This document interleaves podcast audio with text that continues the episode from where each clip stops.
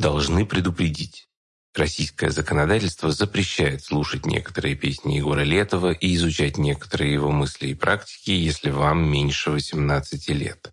В нашем подкасте, который носит информационный и просветительский характер, звучит нецензурная лексика. Мы посчитали возможным оставить ее исключительно для более полного анализа творчества Егора Летова.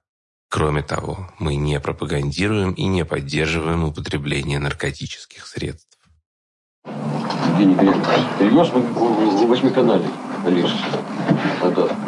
После этого пришлось утратить, грохать просто около 9 месяцев для того, чтобы адаптировать запись, которая была на лимбах, с той, которая была на лесе. Потому что по звуку они столь отличались чудовищно. То есть как они вот, пишут цифровик, вот, восьмиканале, так сказать, и как писали. В 1995 году Егор Летов начинает записывать новый альбом «Гражданской обороны». Точнее, сразу два новых альбома. Впоследствии они получат название «Солнцеворот» и «Невыносимая легкость бытия». Как всегда, запись проходит в Гроб Рекордс, то есть прямо в квартире у Егора Летова. Более того, поначалу и пишутся они по старинке, на советские катушечные магнитофоны «Олимп». Однако вскоре все меняется.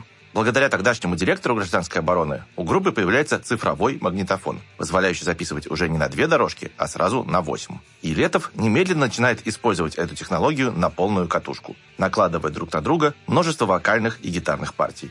Главный творческий партнер Летова, Константин Рябинов, он же Кузьма, даже много лет спустя вспоминал процесс записи с некоторым содроганием. Рассказывает Константин Рябинов, интервью Полине Борисовой. Ой, Блин, это очень сложная вещь. Это когда записаны 8 голосов. Нет, это замечательно. Это звучит, конечно, великолепно. Но это настолько титанический какой-то труд, перфекционизм вот это, знаешь. Игорь Федорович это перфекционист.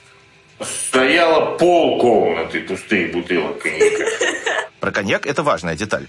Вот как это вспоминал сам Егор Летов в 96 году. Альбом мы сейчас записывали. Это вообще беспрецедентно, мне кажется. Вообще не то, что там у нас в истории рок. Ну, там ни одной трезвой ноты нет. То есть они, конечно, все сыграны хорошо, но э, весь альбом писался полностью под стимуляторами, там, под алкоголем, чем-то еще. То есть себя доводили до состояния максимальной искренности. Не просто каждую ноту, там, она кровью там высохла. То есть это просто вот на всю катушку сделано. Вот из-за чего мы очень сильно на здоровье подсело. Ну, то есть писались практически каждый день. То есть я очень сильно до здоровья подорвал. Чудовищно просто. Стоило ли это того? Сам Летов был уверен, что да. Вот как он говорил об этом в 97 году. Мы добились эффекта, то есть мы сделали звук, которого нет аналога в природе вообще. И мы сделали именно то, что хотели. Мы добились полностью. Если, допустим, стоит одиночество максимально приблизились к тому, что хотели выразить, то здесь мы выразили точно уже. То есть мы вот здесь все сделали вот прямо вот как надо. В общем, в середине 90-х у гражданской обороны происходит своего рода маленькая технологическая революция. Смена катушечного магнитофона на цифровой восьмиканальник принципиально влияет на то, как звучит группа. Давайте просто сравним. Вот фрагмент последнего номерного студийного альбома, который гражданская оборона записала в апреле 90 -го года, незадолго до первого распада. На этой пластинке оборона исполняет песни тюменской группы «Инструкция по выживанию». Вот одна из них – «Корона». Это записано на советские Олимпы.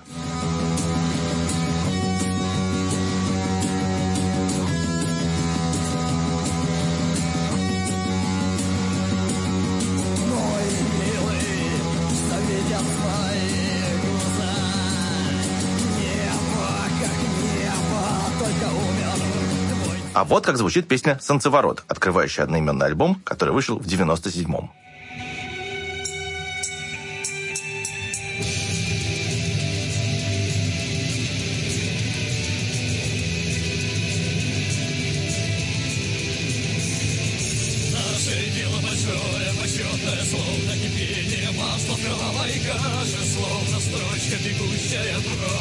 Словно теплый хлеб, словно млечный дождь, Ведь правда, разница очень слышна. У звука появляется новый объем, новая мощь, некая многослойная сложность. И при этом вся эта электрическая гроза записана дома, а не в какой не профессиональной студии. Хотя с приходом 90-х Егор Летов, конечно, уже легко мог получить к ним доступ и писаться хоть в Москве, хоть в Лондоне. Почему? Давайте попробуем разобраться.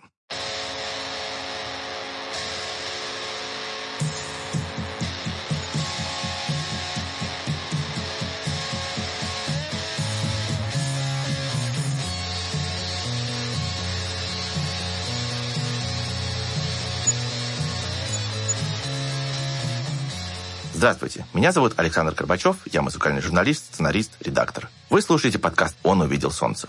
Наш герой – Егор Летов, поэт и музыкант, продюсер и политик, одна из самых влиятельных фигур в российской культуре последних 50 лет. В этом подкасте мы рассказываем удивительную историю его жизни. Я хочу попробовать показать, как реальность формировала песни и взгляды Егора Летова и как они, в свою очередь, меняли реальность. Хочу понять, почему музыка гражданской обороны так сильно повлияла на мою и не только мою жизнь. А еще я хочу ответить на вопрос, как слова и песни Летова звучат для россиян в 2023 году. Чтобы рассказать историю Летова максимально достоверно, я прочитал, послушал и просмотрел практически все интервью, которые он успел дать за свою жизнь. А команда создателей подкаста поговорила с людьми, которые лично знали Летова, играли с ним, распространяли его музыку или просто много лет думали и писали о ней. Прозвучат у нас и фрагменты интервью, сделанные для других проектов. Кто-то из тех, кто их давал, уже умер, до кого-то мы не успели добраться сами.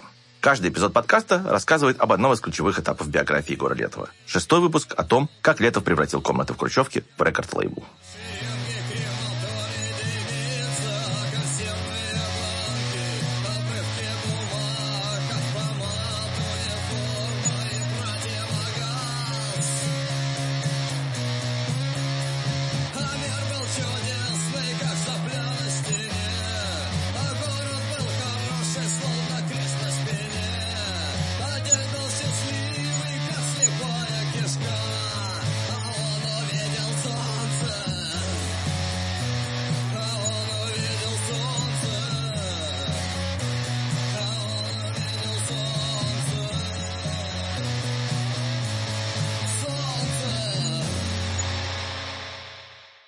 Говорит Егор Летов, декабрь 94 года. То есть то, что мы делаем, я считаю, это новое народное искусство. Даже это не искусство, это народное творчество. У нас никогда не было столько денег, и сейчас их нет, чтобы записываться в богатой студии. То, что мы делаем, это не массовая культура. Это именно народное творчество на уровне, скажем, мелких частных группировок. Вот. Поэтому мы работаем дома принципиально. Егор Летов много раз указывал на то, что записываться дома для него – это именно что принцип, сознательный выбор. Но откуда взялся этот принцип?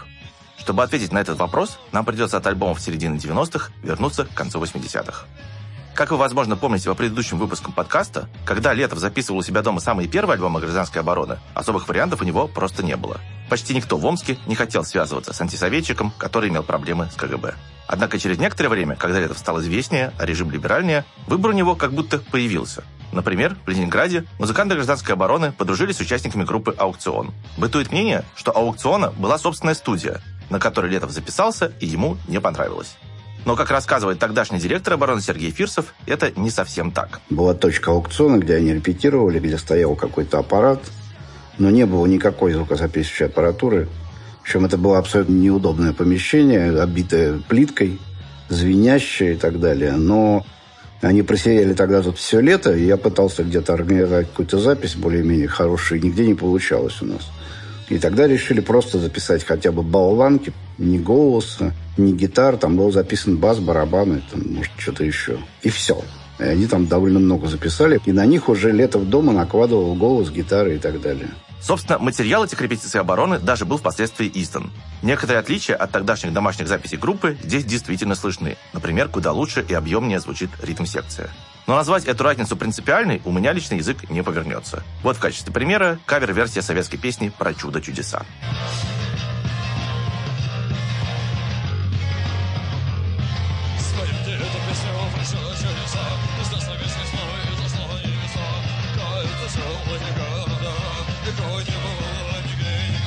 Впрочем, были у Летова и другие попытки записи уже в более профессиональных студиях, и они не оказались удачными.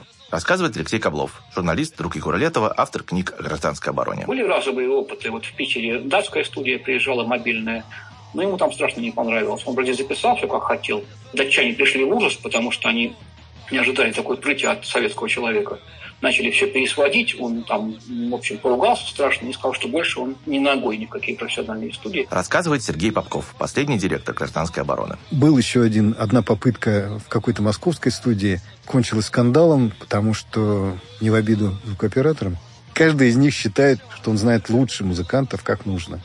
И начинается там значит, неконтролируемое движение ручками что, естественно, в случае с Егором совершенно недопустимо и невозможно было, потому что концепция звука и подход у него был ровно обратный тому, что привыкли делать звукорежиссеры в студиях. Рассказывает Наталья Чумакова, басистка гражданской обороны, вдова Егора Летова, издатель его записей.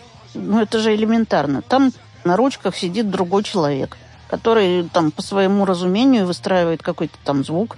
Он же сам себе хозяин там на своей студии. То нельзя, это нельзя, время ограничено. Ну, вот это вот все, это же бесит. А вот сам Летов рассказывает примерно о том же в 95 году в Норильске. Я почему в студиях-то не пишусь, потому что когда ты ограничен временем, тем более, что если там деньги надо платить и так далее, записать ничего хорошего не, не удается. Ну, даже не то, что по качеству, а с точки зрения вот, как бы, энергетики там, и так далее. Художественность. И будет такой мандраж, такой зажатый. Иными словами, решение записываться дома обусловлено не тем, что дома можно сделать какой-то специальный грязный звук, который невозможно воспроизвести в студии. Просто только дома можно добиться полного контроля над тем, что ты делаешь. А Егор Летов, когда дело касается его музыки, конечно, абсолютный, как бы сказали по-английски, control freak. Он ведь не только автор собственных песен, но и сам себе продюсер. А продюсер всегда контролирует все аспекты записи. Рассказывает Максим Семеляк, журналист, друг Егора Летова, автор книги «Значит, ураган». Опять-таки, Летов домосед, и для него важны вот эти вещи, то, что называется аурой. Лес, как бы дом, квартира, коты. И эта музыка, на самом деле, очень домашняя. Рассказывает Сергей Фирсов. Потому что дома – это дома. Человек может поймать настроение, не пойдет что-то. Он пошел бы погулял, пошел поспал, а потом проснулся, и вдруг у него поперло. И вот он сел и сутки пишется. Студия должна быть домом. А когда ты приходишь там на 6 часов на сессию, как бы, то у тебя может ничего не получаться. Болеть голова, там еще что-то там. И ты пишешься, пишешься, а толку мало. Рассказывает Александр Чесноков, который в 2000 году стал гитаристом гражданской обороны. Из интервью в телепередаче «Кадры». В принципе, тот же Летов меня научил работать и дома. Мы все альбомы же писали у него дома. Все в комнате писалось. И, и вот он меня научил такому прекрасному чувству, как, э, как сказать, отвага, что ли, творческая. Потому что в Омске вот до него, когда я с кем не работал, всегда было так. Так, создаем проект. Для этого надо что? А вот студию звукозаписи. И это могло продолжаться годами, подготовка, понимаете? У Летова было по-другому появилась песня, душа запела, понимаете? Вот рвануло, все, вот пошло. Он не стал ждать студии. Его студии ждали во, во всем мире, понимаете? Можно было легко в Нью-Йорке писаться. Вот у нас бы сделали так. То что мы будем сейчас в Омске писаться? Ну, там вот, через три месяца будем в Нью-Йорке, мы там запишем. Он не делал так, он, потому что, ну, прокиснет песня. Понимаете? Эта песня нужна сейчас. А вот он садился дома и писал. Так, на басу надо. Так, басист, где басист? Нету. Сашка, приедешь? Нет. Да нет, я тут заболел. Дай бог с тобой. И сам наиграл. Понимаете? К слову, к тому моменту, как Александр Чесноков пришел в гражданскую оборону, Егор Летов уже мог не вызванивать басиста, чтобы тот приехал на запись. На басу в обороне тогда уже играла Наталья Чумакова, которая жила вместе с Летовым. То есть половина состава группы находилась в студии, ну, практически постоянно, за исключением гастролей. Итак, мы поняли, почему студия Group Records находится дома у Егора Летова. Давайте теперь попробуем представить, как она примерно выглядит. Рассказывает Александр Кушнир, журналист, автор книги «100 магнитоальбомов советского рока». Это хрущевка пятиэтажная, первый этаж, и такой длинный коридор метров семь, там по бокам кухня, комната, и вот его последняя комната очень узкая, ну так более или менее длинная, и пройти по ней было невозможно, потому что на полу валялись матрасы, на которых спали, собственно, те, кто с ним записывался. При том, как спали. Это громко сказано, изогнувшись между стойками для микрофонов, барабанной установкой, усилителем, там, гитары, бас-гитары и так далее. Говорит Игорь Жевтун, гитарист гражданской обороны с конца 80-х до конца 90-х. Он много записывался в гроб-студии. Интервью для фильма «Следы на снегу». Ну, как-то тесноты не чувствовалось. Нормально жили, там человек по 6, по 5 в комнате. Что ну и некогда было там отвлекаться на всякие бытовые неудобства или там... Так и понятий таких не существовало. Рассказывает Олег Манагер Судаков, соратник Куралетова, участник группы «Коммунизм», который записывался в студии еще больше. Из интервью Натальи Сладковой. Она была очень длинная комната, э, метров, наверное, 6 или там пять с половиной, и довольно узкая, э, ну, метров там, по-моему, 2,87. Ну, конечно, идея Родиона Раскольникова сразу вспоминается в гробовом помещении и мысли гробовые. Проблемы возникали только, когда он записывал барабаны. А во всем остальном, ну, как-то родители терпели, там между его комнатой и комнатами родителей был коридор. Тут дверь закрыта, там дверь закрыта, почти ничего и не слышно. Рассказывает Максим Семеляк. Групп-студия довольно удивительное место, мне посчастливилось там побывать. Я даже ночевал там на полу.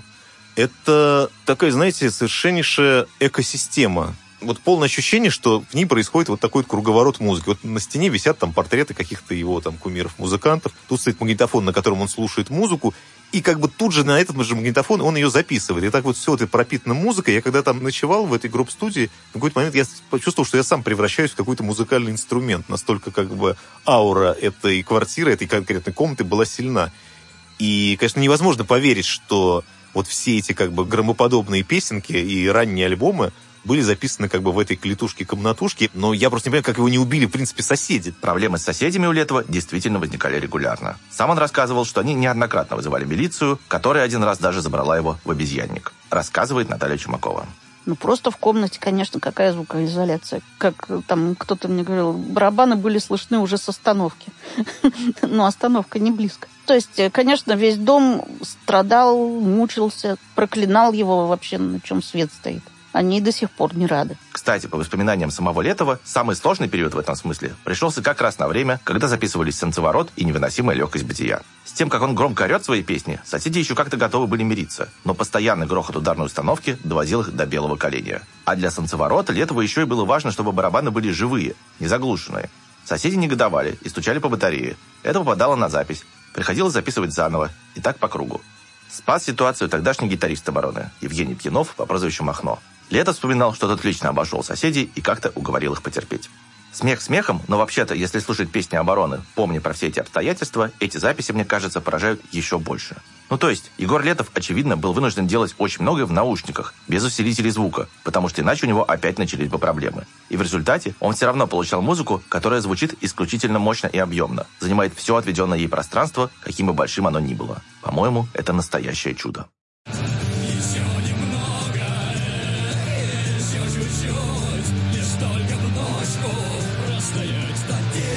Продержаться.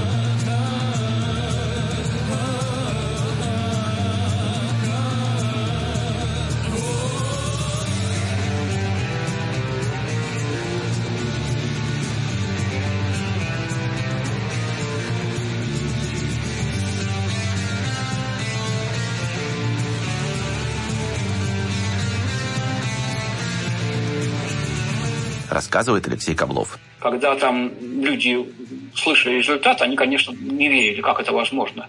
Вот на этой допотопной тогда еще советской аппаратуре сделать такой вот уникальный совершенно звук. Были же эпизоды, когда уже вот начали входить пластинки на виниле, и наши знакомые, увозя их в Европу, показывали, дарили кому-то из известных иностранных музыкантов. Стиву Альбини, который продюсировал последний альбом группы «Нирвана», и вообще фигура далеко не последняя в западной музыке. И сам музыкант очень яркий. И там еще кому-то из таких больших людей, такой альтернативной музыки, так называемой, они слушали, не понимая ни слова. И очень большой интерес проявляли. Альбини так вовсе хотел с ним поработать. Но Егор, рассмеявшись, сказал мне в интервью, сказал, нет, нет, нет, Стив Альбини только на гитарку.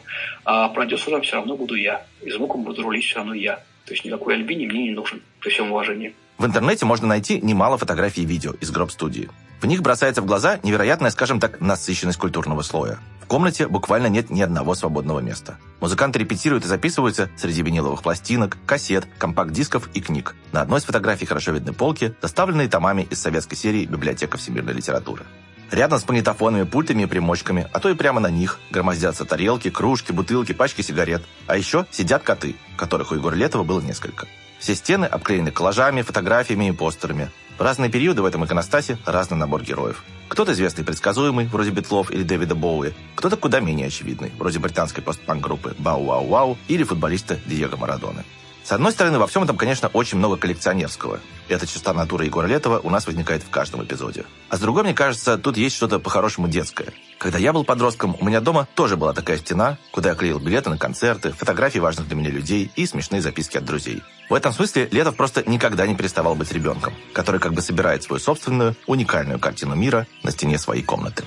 Да, я забыл одну деталь. Важное место в гроб-студии всегда занимал телевизор. Говорит Егор Летов, 99-й год. Мы с утра до вечера смотрим новости все. Вот наш директор Сергей подтвердит. Я с утра до вечера смотрю все новости. У меня дома два телевизора. Читаете все газеты еще. А в другой комнате еще и третий есть. Вот, которые на, на разных каналах переключаются ежедневно. Телевизор не выключается никогда вообще у нас. Просто Это тоже любопытно и в каком-то смысле неожиданно. Ну, прямо скажем, Егор Летов не похож на человека, который все время смотрит телевизор. А на самом деле, то, что телевизор показывал, становилось для Летова и не раз источником вдохновения.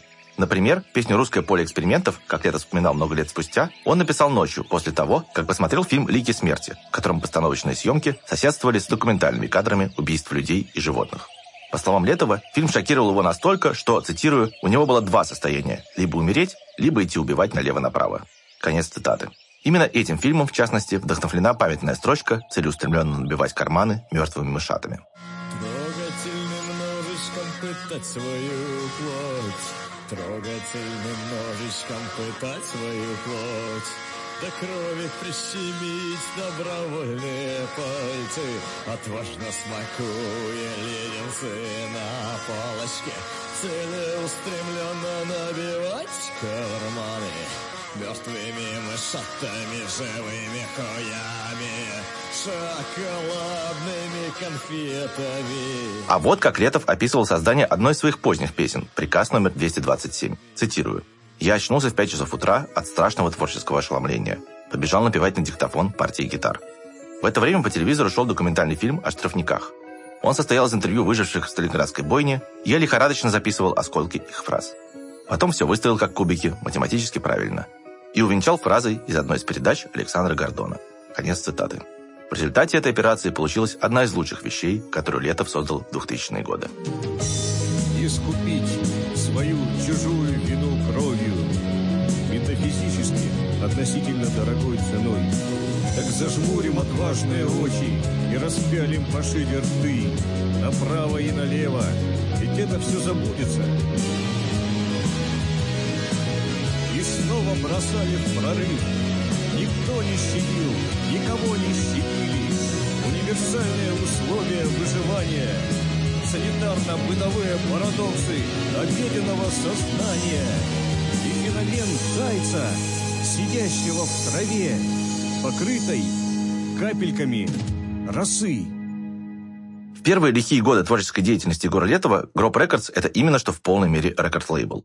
Помните третий эпизод подкаста? Здесь Летов записывает далеко не только себя, но и Манагера, и Янку, и Черного Лукича. В общем, в этой самой небольшой комнате фактически возникает целое культурное движение. Рассказывает Максим Семеляк. Он эту сибирскую волну во многом инициировал, несмотря на то, что такие люди, как Роман Неумоев или тот же Черный Лукич, сами по себе более чем оригинальные и самостоятельные авторы. Но я позволил бы себе предположить, что без Летова, как драйвера, как вдохновителя, как организатора, как продюсера, в конце концов, эффект, произведенный ими, был бы значительно ниже. Коллекционерская природа Егора Летова проявляется в том числе в том, как он подходит к собственному творчеству.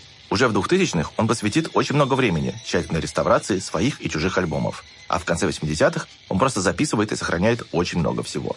Именно благодаря этим записям мы можем услышать и почувствовать, какая в его комнате студии была атмосфера. И зачастую оказывается, что атмосфера эта вовсе не гробовая. Че говорить, ё, ты читай. Выпущи пока. Ну какой же? Ну, а что я буду читать-то? Вот, давай, читай, поехали.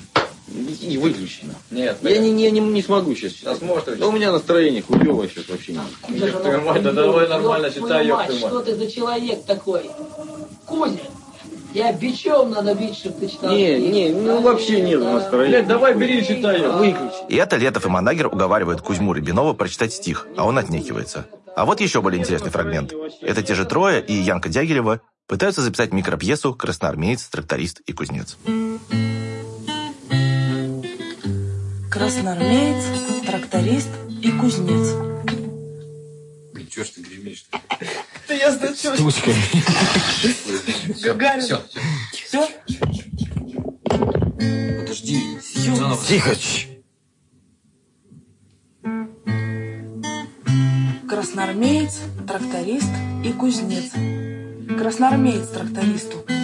Я защищаю СССР.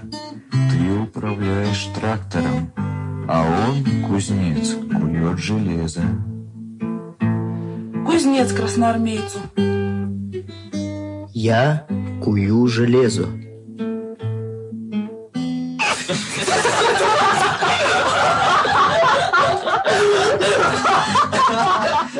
Ну и вот тут я позволю себе очередное отступление, чтобы немного поговорить про проект «Коммунизм», для которого, собственно, делались оба вышеупомянутых трека.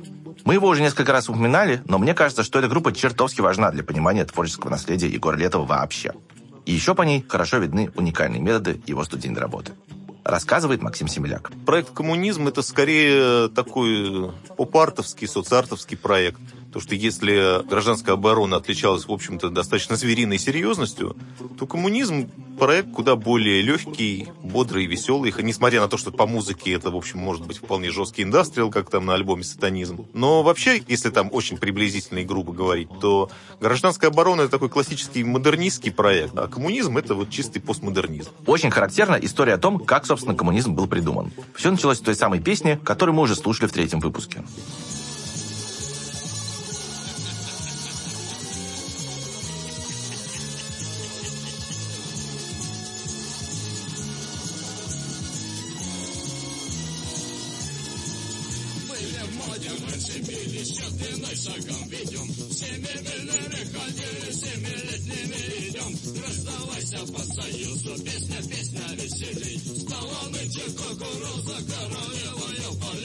Песня представляет собой советское стихотворение хрущевских времен про кукурузу, которое исполняется на мотив очень популярной американской электронной виньетки «Попкорн». А вот как родился этот коллаж, рассказывает Олег Манагер Судаков из интервью Натальи Сладковой. Мы собрались у Егора, и у него лежал какой-то сборник советской поэзии. Пришла на ум идея, что давай вот советский стих, вот, например, вот этот, и взгляд упал на кукурузу. Вот мы сейчас поставим какую-нибудь музыку западную и ее спеть на эту музыку. Из этого может получиться очень необычная вещь. Он все это воспринял, естественно, в штыки, полная глупость, ничего из этого хорошо не выйдет. Я говорю, ну там же бывает, как он, попкорн, э, кукуруза у поля Мария. Давай вот я тебе сейчас спою. Он говорит, ну давай. Он поставил, я ему напел. Он так хмыкнул про себя, а потом на следующий день все прям отлично. Прям вообще класс. Единственная поправка – это все-таки не Поль Мариа. Песню «Попкорн» написал Гершон Кингсли. Рассказывает Константин Рябинов из интервью для фильма «Следы на снегу». Я как-то пришел, они сидят, значит, уже. И вот мы придумали новый проект, в общем, такая группа. Мы будем делать все, что вообще хочется, и совсем не похоже будет на, то, на гражданскую оборону, а такой концептуальный какой-то такой проект. Вы будете, мол, принимать участие? Я говорю, конечно, буду. Что тут важно? Во-первых, в ход идет абсолютно все, что попадается под руку, а поскольку дело происходит в гроб-студии, которая одновременно является библиотекой и фонотекой, под руку может попасться что угодно. Во-вторых, все происходит очень быстро, почти спонтанно. Говорит Егор Летов, Караганда, 96 год. Все коммунизмы писали, что за один день, насколько я помню. Ну, там максимум 2-3 дня. Ну, то есть, как бы собраться и из квартиры не уходя, ну, там, затариться водкой, там, травой, как начать. Рассказывает Константин Рябинов из интервью для фильма «Следы на снегу». Коммунизм мы записывали и за полдня. То есть мы собирались где-нибудь часов, не знаю, ну, в, в полдень, допустим, а вечером Летов уже отвозил их в Новосибирск. Олег Манагер Судаков вспоминает альбом «Веселящий газ» из интервью Натальи Сладковой. Я вообще отсутствовал. Пришел, они говорят, а мы уже альбом записали.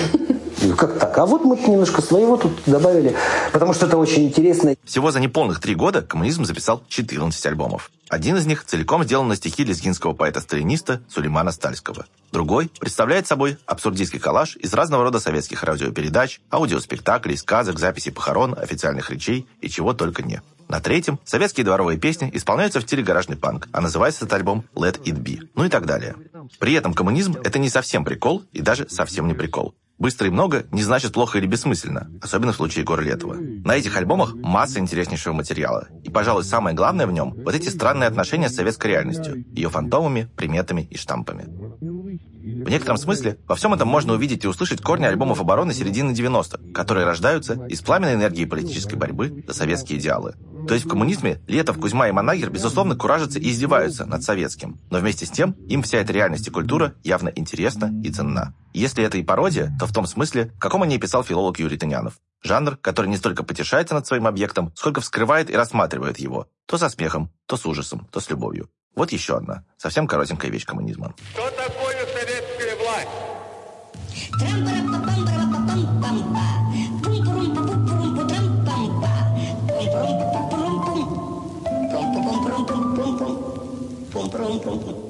Ну и разумеется, здесь тоже работает важнейший для Летова принцип присвоения.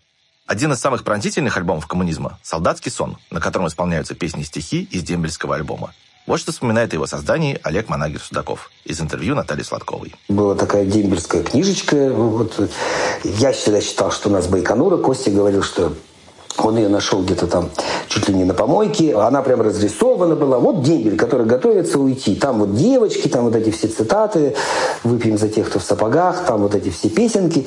И мы решили спеть, разделившись там на три категории. Вот я такой немножко безумно и э, наглый. Костя такой кондовый, а Летов такой себя сентиментальный. Вот он там к концу альбома, ну, все эти новогодние тосты, там, поезда, а он стал чувствовать себя дембелем. Он мне говорит, у меня ехала крыша в какой-то момент. Я уже забыл, что я Егор. Я вот дембель, я молодой пацан. Ну и правда, дембельскую песню «Новогодний тост» Летов исполнял очень много лет и действительно в полной мере ее присвоил, как и многие другие чужие песни. Вот мое любимое исполнение совместного концерта с Сергеем Летовым в клубе «Проект АГИ» в начале 2000-х.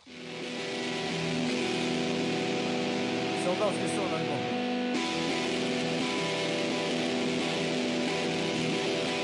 За столом новогодний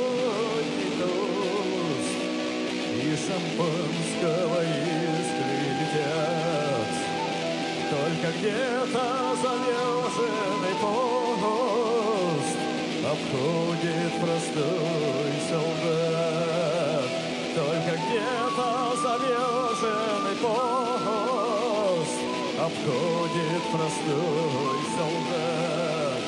Конечно, наследие коммунизма заслуживает куда более обстоятельного разговора, на который у нас, к сожалению, просто нет времени. Однако немного подглядеть детали творческого процесса, который происходит в Group Records в конце 80-х, полезно еще и для того, чтобы вернуться в середину 90-х и сравнить. И когда мы сравниваем, бросается в глаза чисто количественная разница. В конце 80-х Group Records выпускает десятки записей в год. Оборону, коммунизм, Янку и так далее. А за всю вторую половину 90-х в студии записываются всего три альбома. Две пластинки самой гражданской обороны и первый и единственный сольный альбом гитариста группы Евгения Пьянова по прозвищу Махно, того самого, который сумел найти общий язык с соседями Егора Летова.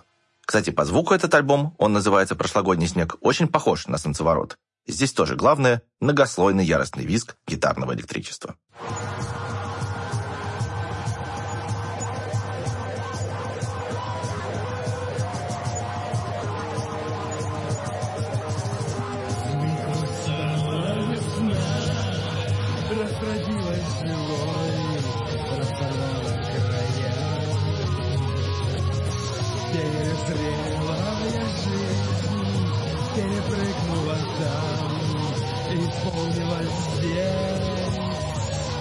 Между прочим, сохранилась видеозапись момента, когда Егор Летов объясняет Махно, как надо петь, ссылаясь на, кто бы мог подумать, Бориса Гребенщикова.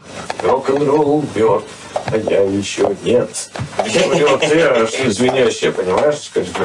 Это правильно совершенно. Вот это, ну, тогда понятно слова. да. Тогда уже не задумываешься о том, что там человек поет, а уже энергия там о чем-то там, ну, что там с этим стоит.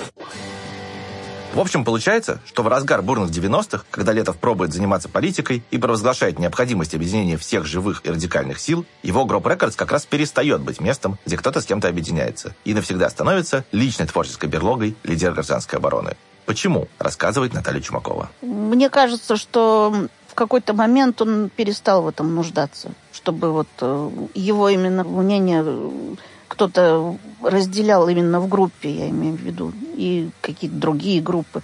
Он э, стал абсолютно самодостаточным. Сам Егор Летов, отвечая на вопросы поклонников, говорил об этом так. Я цитирую. В свое время была иллюзия, что можно и нужно кого-то записывать, кому-то, так сказать, помогать. Что я и делал. В результате, кроме вреда и конфуза, ничего иного не вышло. И кроме того, нажил немало проклятий на свою же голову. Я же в силу своей личности человек авторитарный. Если в чем-то принимаю участие, то жестоко вмешиваюсь во все происходящее со своей колокольни. Раньше я думал, что это здорово и вечно. Ныне понимаю, что это занятие бессмысленное, вредное и весьма неблагодарное. Конец цитаты. Если вспомнить, как Летову предъявляли претензии за то, что он якобы испортил песни Янки Дягилевой своим жестким электрическим звуком, мы немного говорили об этом в четвертом выпуске, картина получается как будто ясная. Летов прилагает очень много усилий, чтобы записать своих талантливых друзей и сделать их звук максимально правильным, а в ответ получает упреки в том, что он слишком диктует другим свою волю. В какой-то момент ему это надоедает, и после этого он начинает требовать максимуму только от себя самого. И здесь пора немного разобраться, в чем этот максимум заключается. Что такое правильный звук, согласно Егору Летову. Говорит Егор Летов, Смоленск, 2000 год. У нас звук меняется, как вы заметили, наверное, от альбома к альбому, потому что как только возникает определенное клише звука, вот, допустим, в масс-медиа, да, или в альтернативном даже в масс-медиа, мы его нарушаем. Вот последними альбомами, я считаю, вот с «Соворотом» и э, «Невыносимая легкость бытия» мы нарушили тотально совершенно. Потому что реакция была незамедлительная совершенно. То есть люди плевались, там, просто там матерились от звука. Вот. Э, Этого добивались мы очень долго. То, что мы делаем, это из области, наверное, вот, смесь фри-джаза, авангарда, шумовой музыки, вот, панка, примитивной вот, музыки и вот того, что я делаю с текстами из области футуризма. Там. Первый принцип летовского звука – это нарушение ожиданий и конвенций. Гражданская оборона должна звучать так, чтобы к этому нельзя было подготовиться. Что, конечно, впрямую коррелирует с философией Егора Летова, с тем, как он постоянно пытается поставить самого себя и своего слушателя в некую предельную ситуацию, где человек становится живым и настоящим. Приведу еще одну цитату из самого Летова. У нас, заметьте, все звучит очень странно во все периоды и во всех проектах. По-хорошему странно. Не было никогда задачи сделать плохой звук. Всегда задача была достичь эффекта, чтобы у человека от звука терялось внутреннее равновесие, уверенность, вообще бы ехала крыша. Конец цитаты. В этом смысле Летов, конечно, был прав, когда говорил, что гражданская оборона – это больше по ведомству авангарда, чем панк-рока. А говорил он это неоднократно, поскольку вот эта ассоциация с таким почти бутафорским панком, с ирокезами и булавками, идущей с конца 80-х, преследовала Летова много лет и, кажется, вызывал у него досаду. Второй принцип летовского звука, который я хотел бы выделить, это тот самый максимализм, о котором я уже упоминал. Все, кому доводилось работать с Летовым и знать его, вспоминают о нем как о перфекционисте, как о человеке, который всегда требует от себя и от других всего, что они могут дать, и даже больше. Вероятно, именно отсюда идет репутация Летова как человека злого и сердитого. Внутри творческого процесса он, судя по всему, действительно был крайне требовательным, иногда невыносимым. Рассказывает Максим Семеляк. Он был безусловным перфекционистом, он очень заморачивался по поводу звука. Стороны это может показаться странным, особенно если послушать качество записи его первых альбомов, но он это все очень сознательно и с умом выстраивал. Действительно, тут можно усмотреть некоторые противоречия. Как сочетается максимализм и плохая советская аппаратура? Однако именно в этом, как мне кажется, один из ключей к пониманию этики Летова. Это такой аскетический героизм. Чем меньше у тебя есть, тем больше ты можешь из этого выжить. Характерно, что при всех звуковых перегрузах, при всей грязи, в записях Летова совершенно нет безалаберности, которая, если честно, иногда отличает его коллег-последователей. У той же инструкции по выживанию или у групп так называемого московского формейшена вроде «Соломенных енотов» действительно бывает так, что все исполнено, как бог на душу положит. У гражданской обороны такого нет. Как положить эти песни на душу, решает только Егор Летов. Рассказывает Сергей Фирсов, директор гражданской обороны до начала 90-х. Я думаю, что он сам был очень хороший специалист в этом смысле. Сам все это прошел изначально. С самого говна все это собрал и сделал из этого, на чем можно было писаться. Хотя писался, ну, в основном на советской аппаратуре, на советских бобинниках, что, конечно, не очень хорошо. Но, тем не менее, у него получалось. Первые альбомы у него записаны шедевральные, я считаю. Рассказывает Наталья Чумакова. Поскольку действительно какого-то качества добиться было совершенно бессмысленно, то он, наоборот, его как-то нарочито, но очень как-то грамотно ухудшал. То есть он э, был как будто бы страшно поганый, но зато он, э, что называется, лез человеку внутрь самое. Там где-то вот его доставал какие-то такие струны, которые вот чистый звук, например, вообще никогда не достигнет. Он знал, как надо сделать, чтобы даже из ужасного оборудования извлечь то, что сработает с его текстом, с его энергией. Еще один принцип звука и музыки Егора Летова я бы обозначил как сложность в простоте. Про свое музыкальное образование Летов однажды рассказывал так. В 85 году его друг Валерий Рожков показал ему четыре основных аккорда на гитаре. Дальше я цитирую. «На них до сих пор и играю, других не выучил. Как-то не возникло нужды». Конец цитаты. Я думаю, что это, конечно, некоторая поза. Понятно, что в песнях обороны можно найти гораздо больше, чем четыре аккорда. Но некая серомяжная правда тут есть. Для меня одно из важных впечатлений от музыки гражданской обороны то, насколько она одновременно одинаковая и разная. У Летова определенно есть свой, очень узнаваемый и в каком-то смысле очень простой мелодизм, из которого он десятки и сотни раз выжимает новые песни. И важно еще, что Летов как композитор не ходит вокруг да около, а всегда действует очень прямо. Его мелодии хорошо описываются английским словом straightforward. Тут Летов типологически схож с другими авторами популярных песен под гитару на русском языке. Например, с Виктором Цоем или Ильей Лагутенко. Рассказывает Максим Семеляк. Он очень боялся лишних нот, какого-то усложнения в музыке, вот всего вот этого. Поэтому его песни всегда звучат немножечко как такие эскизы, как такое обещание на рассвете. В них странным образом слышится и мерещится больше, чем то, что, собственно, зафиксировано на пленку. Может быть, от этого возникает, в частности, такой эффект невероятной, распирающей такой мощи, который тесно как бы в этих аранжировках. То есть это, опять-таки, все должно быть очень действенно по Егору. Там, несмотря на всю грязь, там нет небрежности. Это звучит все именно очень эффективно. И тут мы переходим к последней важной основе песен обороны, о которой я бы хотел поговорить. Это чужая музыка. Здесь тоже есть своя логика. Если ты стремишься все время обманывать ожидания и нарушать конвенции, эти конвенции нужно хорошо знать. Летов знал их великолепно. Собственно, с чужой музыкой, прежде всего с англо-американской гитарной музыкой, его можно назвать коллекционером уже не метафорически, а впрямую. Летов всю жизнь охотился за новыми интересными звуками, собирал чужие записи и на любую просьбу что-то порекомендовать сыпал десятками разных названий. Почти в каждом его программном интервью есть блок, где Летов просто перечисляет имена и альбомы, которые кажутся ему интересными. И чаще всего эти имена и альбомы очень неочевидные, рассказывает Максим Семеляк. Он любил повторять, что он часть некоего большого иконостаса. Он не считал себя как бы лучшим музыкантом там среди прочих, но он считал себя именно уникальным. Что же это за иконостас? Вот как сам Егор Летов говорил об этом в 95 году в Череповце. Я считаю, что мы являемся эквивалентом э, не 80-х годов, не 90-х. То есть мы являемся группой и по э, системе ценностей, и по энергетике. Ну, возможно, конечно, без лишней скромности скажу, мы единственная группа, которая представляет собой ценности 60-х годов, рок-революция. Конечно, Летов, как неистовый меломан, интересовался самой разной музыкой. И новой, и старой, и гитарной, и электронной. Но все-таки свой метафизический дом он находил именно в музыке конца 60-х годов. Грубо говоря, в небольшом периоде между тем, когда Битлз перестали давать концерты и занялись студийными экспериментами, и тем, когда Дэвид Боуи стал звездой глэма и представил рок как спектакль, как перформанс. Это период психоделической революции, когда музыка становится инструментом и спутником расширения человеческого сознания. Это период политической революции, когда по всему миру левые молодежные движения требуют невозможного и иногда этого невозможного добиваются. И это, наверное, пока последний в современной западной истории период, когда казалось, что мечтатели, идеалисты, визионеры и бунтари могут победить. Именно музыка тех лет, психоделия и гаражный панк – главная путеводная звезда для Егора Летова. Вот, например, одна из песен с альбома группы Love «Forever Changes», который Летов всегда называл самым верху своего списка любимых пластинок, и который стал одним из главных источников вдохновения для записи Егора Опизденевших начала 90-х. somehow feels you should be here And it's so for real to touch, to smell, to feel To know why you are here And the streets are paved with gold And if someone asks you, you can call my name You can call my name I hear you calling my name Yeah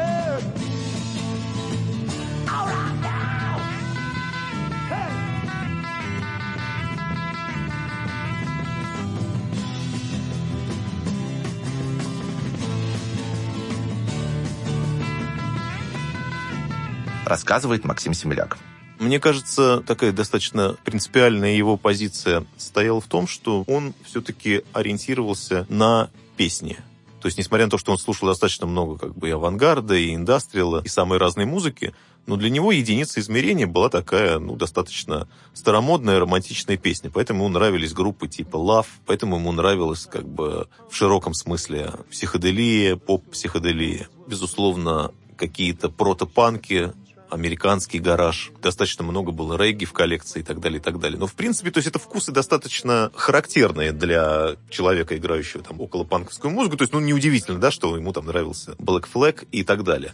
А вот то, что он двинул панк-рок в сторону вот этой калифорнийской психоделии, вот это было, скажем так, несколько в новинку, да? И он до конца дней именно поклонялся вот этому иконостасу там, в виде Артура Ли или того же Сида Баррета, или Рокки Эриксона, или Ская Сексона. Он чувствовал себя продолжателем именно вот этой линии. Тут важно еще, что Летов всего этого совершенно не скрывал. И не только всегда был готов рассказывать про свою любимую музыку, но и указывал на конкретные источники вдохновения. Например, он говорил, что его подход к барабанам вдохновлен постпанк-группами Adam in the Ends и Butthole Surfers, и поэтому для него важно, чтобы барабанщик играл стоя. Или вот, например, как Летов описывал песню «Наши» с альбома «Невыносимая легкость бытия». Я цитирую.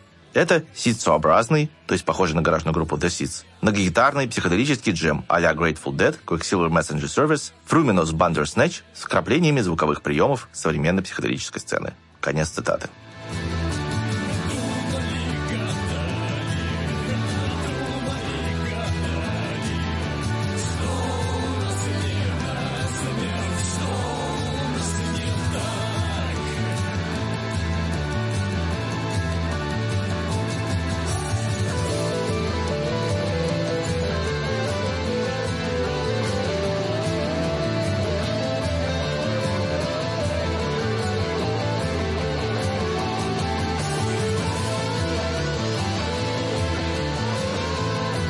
Дальше эта симфония гитарного электричества продолжается еще примерно 6 минут. Ну и, конечно, слушатели и фанаты находили в песнях Летова и прямые цитаты из чужой музыки. Вот, например, малоизвестная гаражная группа Third Evolution. Песня «Don't Play With Me» 66 года.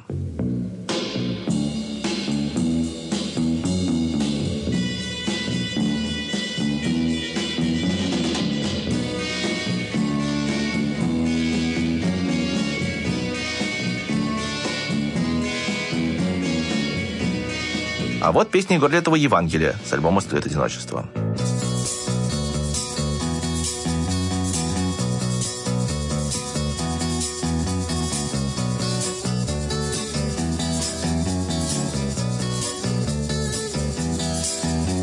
Вот песня группы Arrow Sound под названием «The Girl in the Miniskirt» 67 год. Про группу неизвестно почти ничего, и это единственная дошедшая до нас их запись.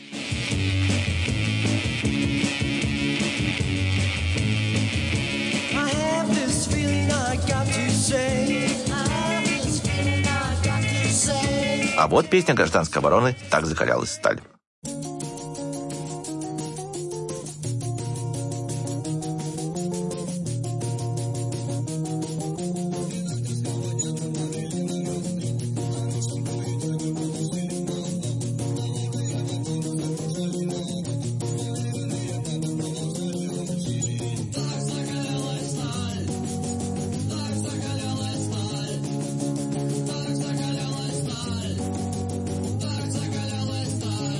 Песня группы Warsaw, которая потом сменила название и стала великой постпанк-группой Joy Division.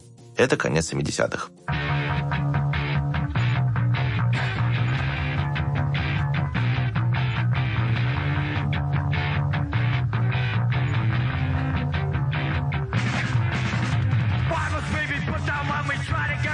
А вот совсем ранняя песня гражданской обороны «Я бесполезен».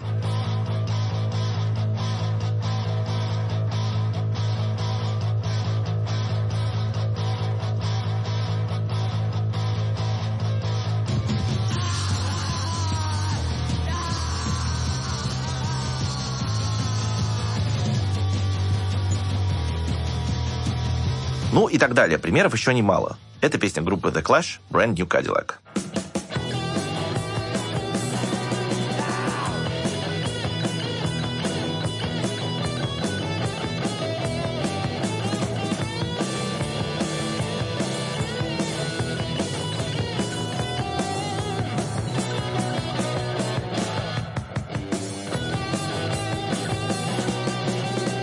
Возможно, вы уже поняли, о чем речь, ведь это очень похоже на риф из песни, которая дала название нашему подкасту.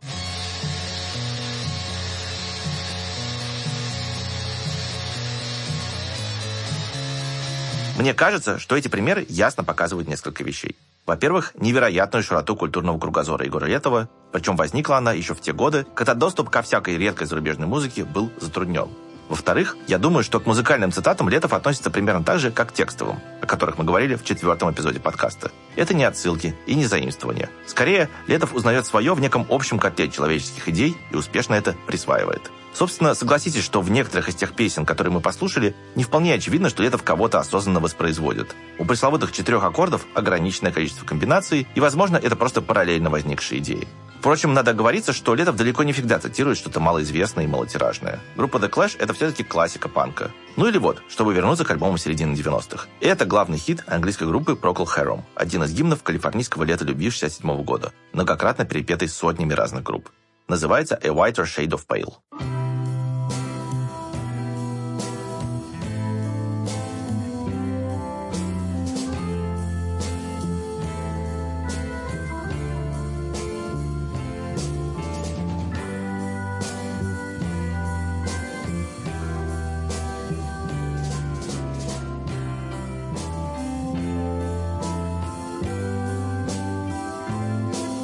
А эта песня гражданской обороны «Так». Одна из финальных с альбома «Невыносимая легкость бытия».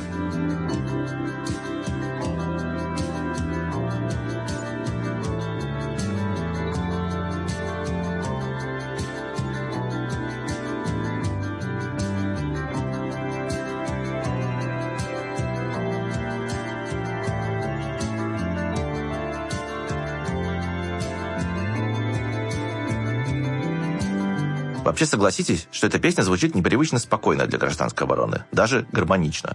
Еще интереснее становится, когда дело доходит до текста.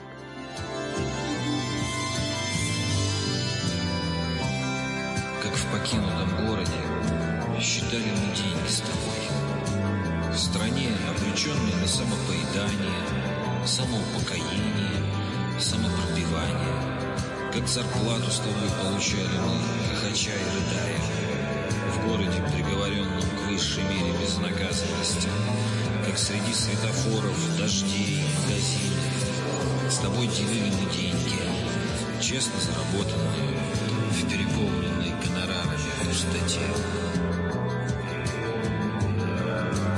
Как же так? Ведь мы говорили о том, что альбомы «Солнцеворот» и «Невыносимая легкость бытия» впрямую вырастают из политической деятельности летого 90-х. А там огонь и пламя, революция и война. Какие зарплаты, какие гонорары, почему все так негромко и так грустно?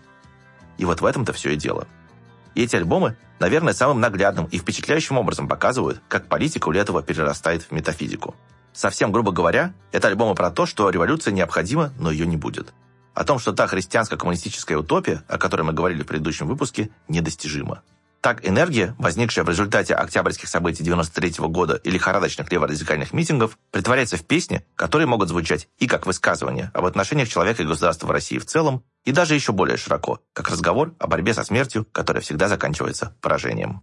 Интересно, что драматургия обоих альбомов устроена так, что слушатели как бы проходят все стадии принятия, кроме торга, конечно. Егору Летову было не свойственно торговаться. Здесь есть отрицание. Вот, например, песня «Родина», про которую сам Летов говорил, что это одна из самых трагических его вещей. Объяснял он этот трагизм так, цитирую. «Песня про то, как поднимается с колен Родина, которой, собственно говоря, и нет, которая не то что поднимается с колен, а увязает в невиданной жопе все глубже и туже и безысходнее». Поднимается с колен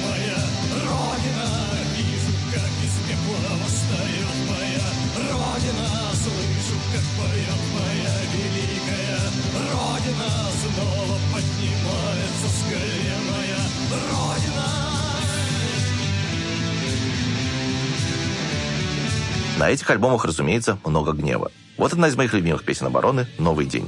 Крайне уместно звучит и сегодня.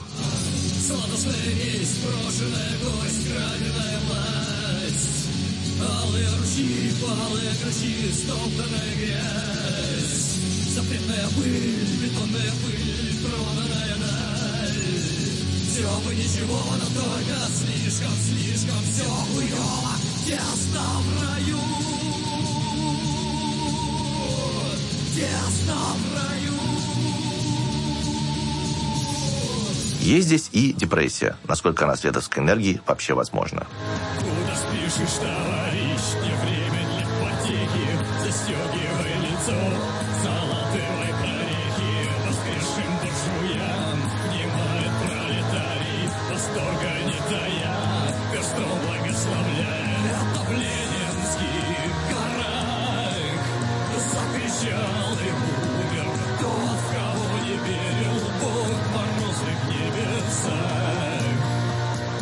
И, наконец, здесь есть принятие в виде замыкающих альбома песен, в которых Егор Летов как будто позволяет себе остановиться, обернуться и, если не смириться, то хотя бы передохнуть.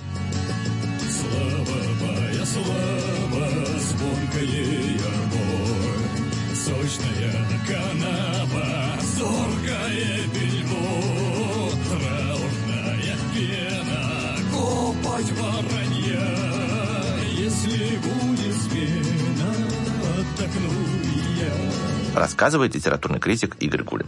Я действительно больше всего люблю, наверное, альбом «Солнцеворот», потому что там есть удивительное соединение вот этой как бы политической ставки на радикальное политическое действие, революцию, условно говоря, и эсхатологии у него. Какое-то ощущение, что мир должен как бы преобразиться тотально, что это политическое действие совпадает с э, радикальным мистическим спасением. Я тоже последние годы больше всего люблю гражданской обороны альбом «Солнцеворот». Но когда он и его компаньон «Невыносимая легкость бытия» вышли, такая точка зрения была, мягко говоря, маргинальной.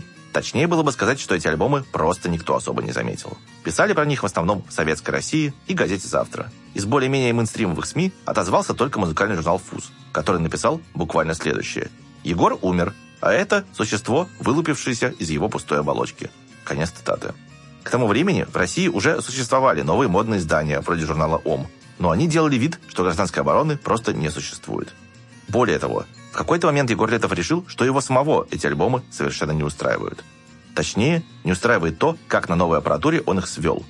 То есть едва ли не впервые в его практике альбомы, которые Летов выпустил в свет, звучали совсем не так, как хотелось автору, рассказывает Максим Семеляк первые такие неудачи, как он сам считал, это неудачи, вот эти записанные альбомы «Солнцеворот» и «Невыносимая легкость бытия», поскольку тогда у него появился как бы новый магнитофон, новая там система записей, и поначалу ему это как-то вот все это не очень давалось. Поэтому, собственно, он их пересвел, под другими названиями впоследствии. Вообще, я сам начинал слушать именно исходную версию «Солнцеворота», и у меня к ней тогда вопросов не возникало. Казалось, что такой вот комковатый звук – это концепт, и концепт интересный. Звучало там все примерно так. Вот фрагмент песни «Нечего терять».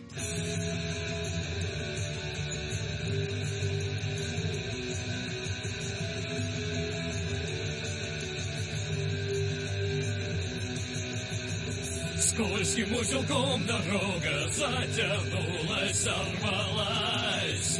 Лето, тошнота, тревога разразилась, улеглась. Гордая свеча погасла, новой так и не зажглось. Слишком рано, чтобы просыпаться, слишком поздно, чтобы спать. Нечего терять, нечего терять. Уже в 2000-х Летов выпустил новые версии этих альбомов, как бы отзеркалив их название. Так невыносимая легкость бытия превратилась в сносную тяжесть небытия, а солнцеворот – в лунный переворот. Чего греха таить, звучать все стало действительно лучше, объемнее, мощнее и звонче. Если раньше стена звука, которой хотел добиться Летов, получалась какая-то гипсовая, теперь она стала по-настоящему монументальной. Ровно поэтому там, где мы говорили об источниках вдохновения Летова, я привел в пример именно поздний вариант сведения. Вот тот же фрагмент «Нечего терять» из новой версии альбома.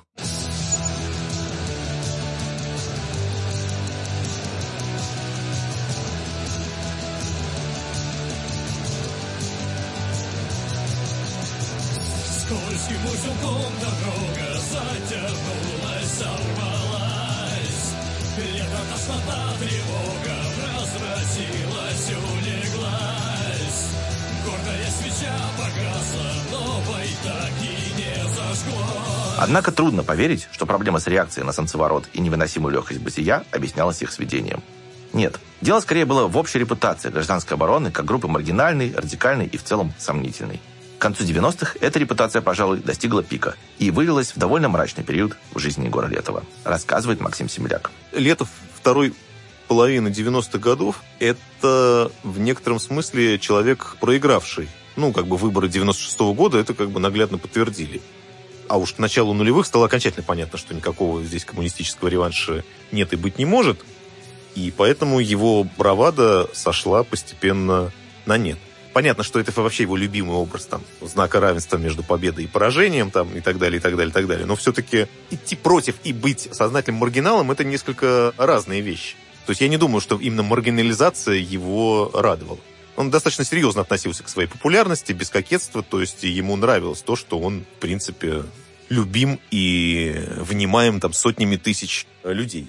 Поэтому вот эта вся история с э, отсутствием залов. Если концерты в Москве, то это исключительно где-то в каких-то кинотеатрах, предназначенных, в общем-то, под снос. Устаешь, ну просто устаешь. Он уже был как бы человек не первой молодости. И эти два альбома, в которые он вложил такое количество сил, которые прошли, в общем, ну не то что незамеченными, ну понятно, что как-то это все... Он, повторюсь, следил, и ему это было важно. Именно в это время гражданская оборона играет самые странные свои концерты, во время которых Летов иногда поет не то и не туда, а охрана бьет людей в зале. Летов сам потом признавал, что период тот был сложный. Он тогда много смешивал стимуляторы с алкоголем, и это давало специфический эффект. Вот как Андрей Кудрявцев, омский фотограф, сделавший многие иконические снимки Летова и его друзей в конце 80-х, рассказывает о концерте обороны в Новосибирске в 99 году. Тогда Летов выступал сидя, потому что стоять он просто не мог. Советский кинотеатр, «Аврора», по-моему, тогда у них назывался, сцена низенькая, на уровне пола, гражданская оборона. Их в Новосибирске хорошо встретили, поэтому ребята были уже, уже на ногах почти не стояли. Егор пел сидя. Зал, по-моему, на 400 либо на 700 мест, вот тот кинотеатр. В зале было, по-моему, 2500 народу. В несколько ярусов. Люди так висели друг на друге. А так как сцена низкая, и чтобы народ на сцену не, не шел, впереди поставили солдатиков очень молодых, видимо, только что призвавших, они вот так под руки стояли цепью, и сзади вот это все зрители нависали над ними. Вот. И здесь вот играла гражданская оборона. И по бокам человек по, по 10-15 стояли ОМОНовцы. Здоровые в бронежилетах такие ребята. Вот. И когда солдатики уже эту толпу не могли сдерживать, выбегали ОМОНовцы и кулаками эту толпу утрамбовывали туда, обратно в зал. Да, и время от времени девочки теряли сознание, и ОМОНовцы выбегали и за ноги вынимали вот этих прижатых девочек и клали их э, рядочками с одной стороны зала и с другой. Этот концерт «Гражданская оборона» играет в мае 99 года. Еще более странное выступление происходит в Ижевске в декабре того же года. Из зала иногда кажется, что музыканты вообще не слышат друг друга. Через несколько дней после этого концерта гитарист обороны Евгений Пьянов, он же Махно, выпадает из окна и погибает. Смерть снова ходит рядом с Летовым и забирает у него соратников. Но даже это еще не все. К тому времени Егор Летов уже два года ничего не пишет. Ни песен, ни стихов. Вот как он сам об этом вспоминал в 2007 То есть я, например, вот года с 80, там, 98 там, по 2000 я вообще ничего не делал. То есть я просто э, давал концерты, там, пьянствовал, там, что-то там. Ну, то есть как-то жил свое удовольствие совершенно. Вот, и ничего не сочинял, и совершенно спокойно жил и превосходно. В этой реплике не все правда. Во-первых, засуха продолжалась почти пять лет, с октября 97 года по сентябрь 2002. Во-вторых, жил Егор Летов в это время, как вспоминают все его близкие и показывают тогдашние концерты, совсем не превосходно. Рассказывает Наталья Чумакова. Да это ужас был, просто, как это называется, галимый. Ну, правда, непрерывный кошмар. То есть я ничего больше не могу, я все сделал, мне здесь, в общем, не место, я могу только умереть. Вот это все. Это все повторялось вот со страшной регулярностью. У меня уже вот язык заплетался вот говорить одно и то же, что все пройдет, что все будет, что все обязательно будет. Рассказывает Сергей Попков, последний директор гражданской обороны. Он тогда думал, что труба, то есть связь с высшим миром, то есть она закрылась. Так случается. Вам творческие люди про это расскажут. Каждый. Ну, кто действительно получал оттуда. Иногда она закрывается. И дальше нужно провести огромную работу, никто не знает какую, на самом деле. То есть она всегда персональна для каждого. И очень тревожно и больно, когда ты вот летел-летел, а потом хлобы, стена, стена, бум, и обтек. Что дальше делать? Ударившись в эту стену, Егор Летов уже с обновленным составом музыкантов в начале 2000-х записывает альбом «Звездопад». Этот альбом как бы одновременно завершает советский период в музыке гражданской обороны и перекидывает мостик к следующей фазе в жизни группы. Составлен он из чужих вещей. Песен советских авторов в диапазоне от Булата Акуджава и Владимира Высоцкого до Михаила Танича и Юрия Энтина.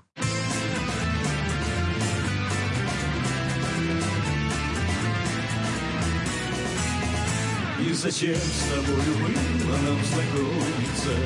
Не забыть моей тебе взгляда синего Я всю ночь не сплю, а мою ломится. Ветер северный, умеренный до синего Я всю ночь не сплю, а волка мою ломится Ветер северный, умеренный до синего Интересно, что изначально Летов хотел сделать двойной альбом. Вторая его часть должна была состоять из его любимых песен зарубежных групп. Летов даже называл его трек-лист. Оказаться в нем могли бы The Beatles, The Beards, Tomorrow, разумеется, его любимая группа Love и так далее.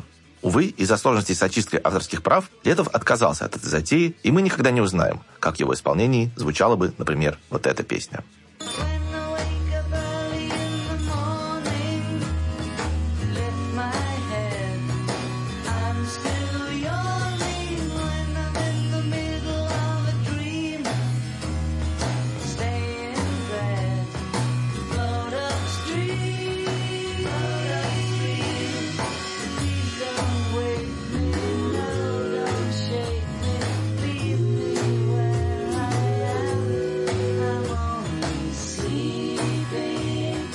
Конечно, концепт «Звездопада» и его восприятие после того, как эта вторая часть не состоялась, тоже сильно изменился. Альбом стал чисто советским. Рассказывает Игорь Гулин. Это интересно, потому что если всерьез как-то относиться к всей этой хиповской психоделической культуре, то это же тоже документы некой э, не случившейся проигранной революции, что как бы они думали, что будет вселенская любовь, и там откроются двери восприятия, а все превратилось в э, чушь какую-то, типа микродозинг. В этом есть какая-то вот эта трагедия проигранной утопии. То же самое с советской культурой. Человек, который все это ненавидел, сумел разглядеть в ней вот этот утопический запас Это удивительная, удивительная штука. Рассказывает писатель и философ Алексей Цветков. Для него советская культура сохранила в себе то революционное измерение, которого так не хватало в реальной советской жизни. Как только коммунизм перестал давить снаружи, он в голове Летова превратился в необходимую мечту, в зовущий горизонт, в мобилизующий миф, стал внутренней религией, если угодно. Казалось бы, что может быть более пошлого и мертвого, чем какая-то советская эстрада, там, Пахмутова, Добронравов, там вот это все, и вновь продолжается бой. И Летов берет микрофон, начинает это петь, и в этом появляется какое-то электричество, драйв. Вышел «Звездопад» в 2002 году, и к этому моменту в жизни Егора Летова много изменилось.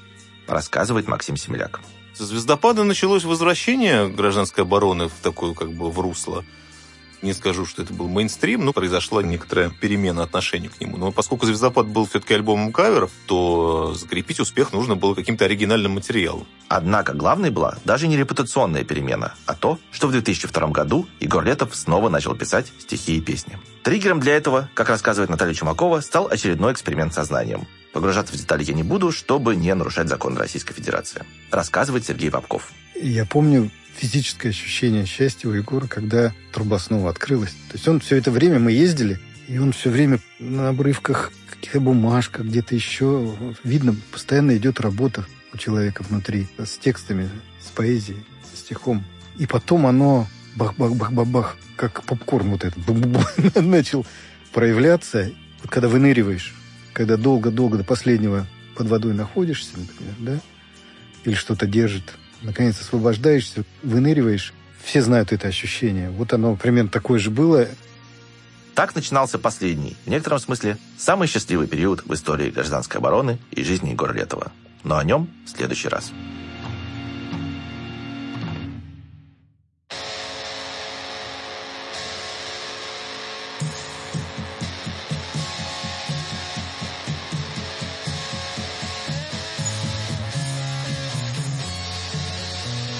Вы слушали шестой эпизод подкаста о Егоре Летове «Он увидел солнце». Меня зовут Александр Горбачев. Интервью для подкаста брали Марина Перфилова и Евгения Офицерова. Редактор Вячеслав Рогожников. Звукорежиссеры Юлия Глухова и Иван Бушуев. Фактчекер Алексей Бароненко. Расшифровщик Кирилл Гликман. Мы благодарим Мику Голубовского, Семена Мурашова, Георгия Мартюшина и рижскую студию AudioWorks за помощь в подготовке подкаста. Отдельное спасибо проекту Гроб Хроники и лично Тимуру Базарову.